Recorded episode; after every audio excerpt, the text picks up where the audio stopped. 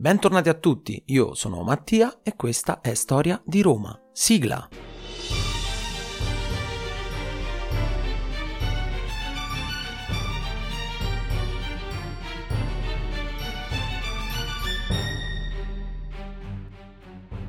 Questo episodio tratterà ancora una volta la fondazione della città eterna, ma visto da un punto di vista storico, quindi allontaniamoci per un attimo dalla leggenda. È importante dire che l'argomento della fondazione non è molto semplice da trattare, questo soprattutto perché abbiamo davvero poco materiale su cui fare affidamento. Basti pensare che le prime scritture riguardanti questo argomento risalgono intorno al 400 a.C., quindi capite bene che sono molto successivi alla data del 753. È come dire che oggi uno di noi scriva qualcosa inerente a ciò che è successo nel 1600. Possiamo però basarci sull'archeologia, sugli studi moderni che hanno fatto e che in parte hanno sicuramente confermato qualcosa e aggiunto dell'altro.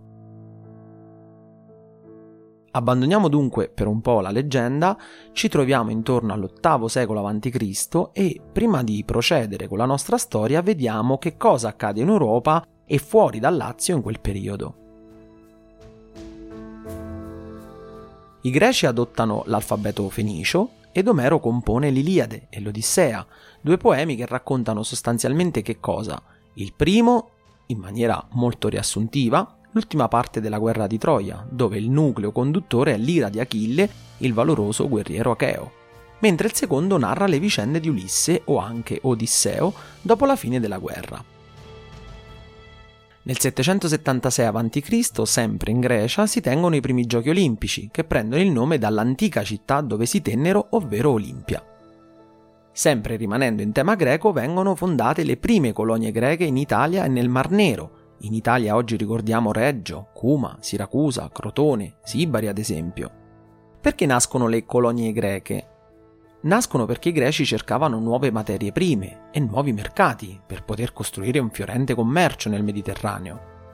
Numerose furono le colonie greche poste a sud della nostra penisola, formando un territorio fertile e molto fiorente che i romani successivamente denominarono Magna Grecia.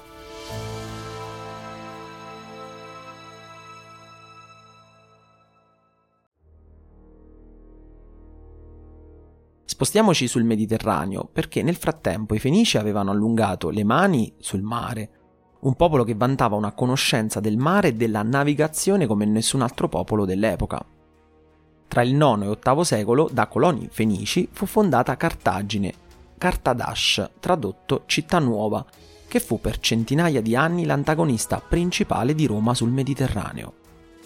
In Europa la popolazione dominante era quella dei Celti, una popolazione indoeuropea proveniente dall'Asia centrale e stanziata in quasi mezza Europa, soprattutto nella parte dell'odierna Francia, del Belgio, Germania e Inghilterra, ma successivamente si espandono anche in Ungheria, nel nord della Spagna e nei Balcani. In Italia invece si espande la cultura etrusca, parliamo di un territorio che comprendeva l'attuale Toscana, Umbria e parte del Lazio. Una cultura importantissima, come vedremo, per lo sviluppo futuro della città di Roma, in quanto proprio dagli Etruschi vennero inglobate cultura, urbanistica, alcune tecniche militari e molto altro. Gli ultimi tre re di Roma furono proprio etruschi, ma questo lo vedremo più avanti. Dato che parleremo di periodi storici, ci tenevo ad aprire una piccola parentesi per far capire meglio le epoche storiche e per rendere un quadro chiaro così da non confondere i periodi. La storia possiamo suddividerla tra preistoria, età antica, età medievale, storia moderna e storia contemporanea. Questa suddivisione viene chiamata periodizzazione, ovvero suddivisione appunto della storia in parti. Ovviamente è puramente convenzionale e semplificatorio, ma ci serve per poter facilitare la collocazione temporanea di un evento storico accaduto, ma torniamo a questi cinque periodi. La preistoria racchiude tutta la storia umana precedente alla scrittura, quindi parliamo fino al 3500 a.C. L'età antica o storica va dal 3500 fino alla caduta dell'impero romano d'Occidente, ovvero il 476 d.C. Da questa data fino alla scoperta dell'America da parte di Cristoforo Colombo, quindi 1492, si chiamerà età medievale Dalla scoperta dell'America alla prima guerra mondiale, quindi 1914, si chiama età moderna e invece tutta quella successiva è età contemporanea. All'interno di questi cinque periodi troviamo altre suddivisioni, che per adesso non ci interessano, ma volevo ugualmente accennarvene qualcuno, come ad esempio l'età preistorica, che a sua volta si suddivide in paleolitico, mesolitico e neolitico, l'età medievale suddiviso a sua volta tra basso e alto medioevo. Vale la pena citare infine l'età dei metalli, del rame, parliamo di un periodo che va dal quarto al terzo millennio, pensate avanti Cristo, quello del bronzo, dal terzo al secondo millennio, e infine quello del ferro, intorno al primo millennio a.C. fino al 180 a.C. Il periodo dell'età dei metalli, dunque, secondo quanto detto prima, appartiene sia alla storia preistorica che parte della storia antica. In Italia, a cavallo tra l'epoca preistorica e l'epoca storica, ricordiamo alcune delle culture che vi si insediarono. In particolare nella parte centrale della penisola vi era la civiltà chiamata Proto-Latina. I Latini, Falisci, Aurunci, Siculi e Sicani. Nel nord invece i Liguri, stanziati prevalentemente in Liguria, Piemonte e Bassa Francia. La cultura di Golasecca, una cultura centroeuropea situati a sud del Lago Maggiore. E i Veneti, che si insediarono nell'odierno Veneto con origini orientali probabilmente. Alcune migrazioni hanno interessato il centro Italia, in particolar modo la migrazione di due gruppi etnici. Il gruppo Osco, che comprendeva i Sanniti, rammentate attentamente questo nome mi raccomando perché eh, i Sanniti li ritroveremo più avanti, ed erano imparentati con gruppi come i Bruzzi e i Lucani. E poi il gruppo Umbro, composto a sua volta da Volsci, Sabini ed Umbri. I romani ebbero a che fare con tutte queste popolazioni, soprattutto dai Sabini discesero i romani più antichi. Questo è un po' sommariamente il quadro di come appariva l'Europa nell'VIII secolo a.C., ma nel Lazio che cosa accadeva? Bene, nella leggenda della fondazione abbiamo visto che è come se Roma fosse nata dal nulla, come a far pensare ad un vero e proprio miracolo. Ma Roma non nasce dal nulla, il mito fa sparire una realtà precedente che però hanno fatto riemergere attraverso l'archeologia e gli studi. Sappiamo con certezza che già dalla prima metà del secondo millennio il sito della città di Roma di Monte Saturnio, chiamato successivamente Campidoglio, era già abitato dai primi popoli latini che poi vedremo più avanti si sono ingranditi, in vari stadi, fino a giungere alla città che conosciamo. Plinio il Vecchio ci elenca i nomi delle comunità che erano in tutto 30 e che si stanziarono nella parte centrale del Lazio. Queste comunità, che oggi chiamiamo e conosciamo come i popoli albensi, erano una sorta di federazione che facevano capo all'allora, per così dire, metropoli, ovvero Alba Longa, e vivevano prettamente di pastorizia, agricoltura e di piccoli commerci, erano insediati in veri e propri villaggi sparsi fatti di capanne. Sicuramente uno sviluppo tardivo rispetto alle fiorenti civiltà orientali. Le tre principali comunità che si erano stanziate nella zona odierna del centro di Roma erano i Latiniensi, Veliensi e Querquetulani. Avevano scelto questo terreno perché aveva delle caratteristiche naturali davvero ottime per una popolazione alture pianeggianti vicino al Tevere, ma non troppo da poter venire inondate dal fiume, che in quel periodo accadeva molto spesso che esondava. Da qui inoltre passava la strada del sale, bene fondamentale dell'epoca visto che non esistevano frigoriferi per mantenere il cibo, e quindi il sale era un bene prezioso e anche molto costoso. Questo veniva raccolto a nord del Tevere, per poi essere trasportato attraverso la via Portuense ad una sorta di porto, che si trovava nella zona dei tre popoli citati sopra, l'attuale Circo Massimo. Non si trattava di un porto, ma più che altro di un punto di approdo per le barche che trasportavano sale e che poi una volta scaricato da lì poteva essere trasportato nell'entroterra, come in Etruria. Qui si trovava oltre al guado per lo scarico anche delle saline, veri e propri magazzini che servivano a raccogliere il sale per il fabbisogno locale.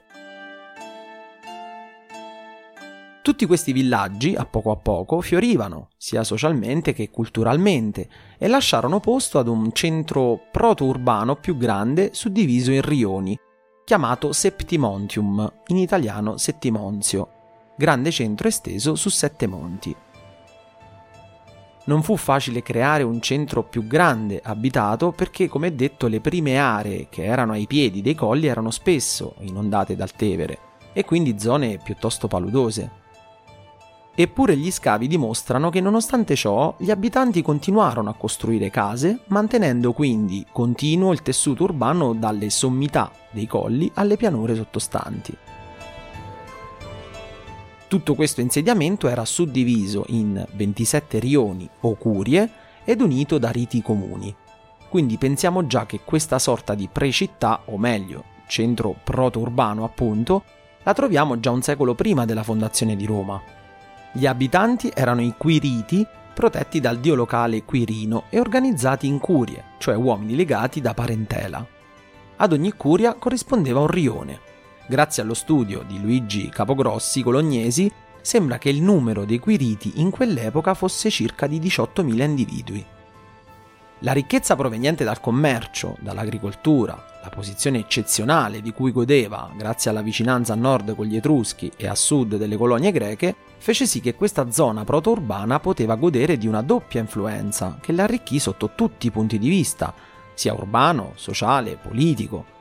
Infatti vedremo ad esempio non più l'utilizzo di abitazioni a pianta circolare, ma successivamente a pianta quadrata o rettangolare, e si vedranno anche i primi intonaci colorati, Sicuramente quindi si ebbe un particolare sviluppo e una particolare crescita.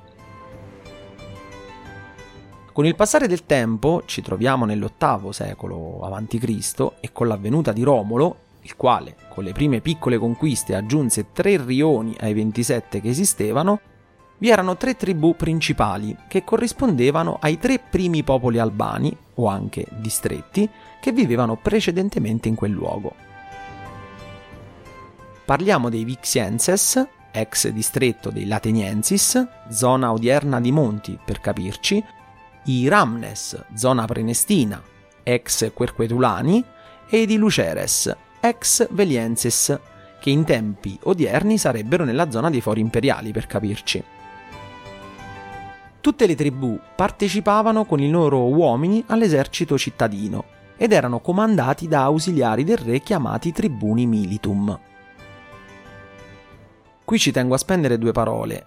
La fondazione di Roma non è soltanto leggenda e su questo penso di trovare tutti voi d'accordo, perché nulla nasce dal nulla, ma allo stesso tempo la leggenda non è del tutto assurda o comunque fuori dalla realtà oggettiva.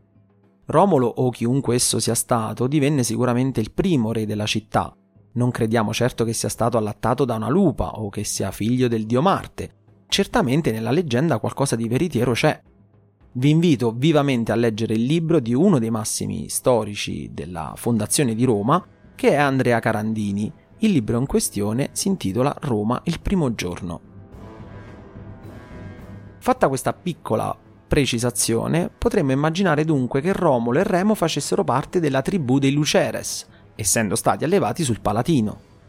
Remo avrebbe voluto fondare la sua città, o meglio, creare un suo abitato capeggiato da lui stesso nell'Aventino, che all'epoca veniva chiamato Lager, la campagna sostanzialmente. Romolo invece, come sappiamo, nel Palatino e quindi nel cuore del centro dell'abitato proto-urbano che abbiamo descritto prima. Romolo invece, come sappiamo, nel Palatino e quindi nel cuore del centro dell'abitato proto-urbano che abbiamo descritto prima il centro del distretto dei Velienses. Come proseguì la disputa tra i due fratelli già lo sappiamo, ma ci tenevo a tentare di trovare una logica razionale, storica o come volete chiamarla alla leggenda, al mito della fondazione. Proprio il momento nel quale Remo varca il confine sacro stabilito da Romolo nel suo centro abitato scelto come Urbs che si può supporre al primo e vero atto di difesa della città stessa. Difendere un qualcosa che stava, ma soprattutto che era già una realtà locale, come lo dimostrano scavi archeologici. Con l'uccisione di Remo, Romolo poté dominare incontrastato, come primo e vero monarca di Roma. Ma Remo non fu l'unico nemico che ebbe Romolo, ma di questo continueremo nel prossimo episodio. Io vi ringrazio per l'ascolto, se il podcast vi interessa vi pregherei di cliccare sul segui per non perdere i prossimi episodi. Infine potete scrivermi commenti o suggerimenti a storiadiroma.podcast.gmail.com Grazie a tutti e al prossimo episodio.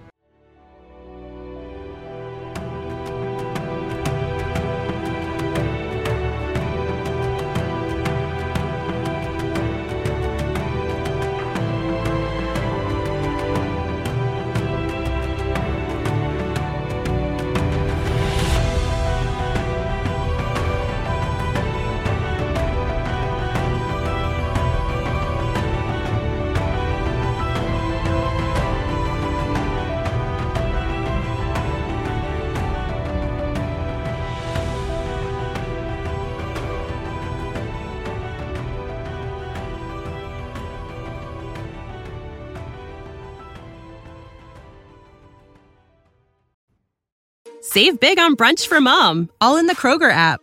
Get 16 ounce packs of flavorful Angus 90% lean ground sirloin for $4.99 each with a digital coupon. Then buy two get two free on 12 packs of delicious Coca Cola, Pepsi, or 7UP, all with your card.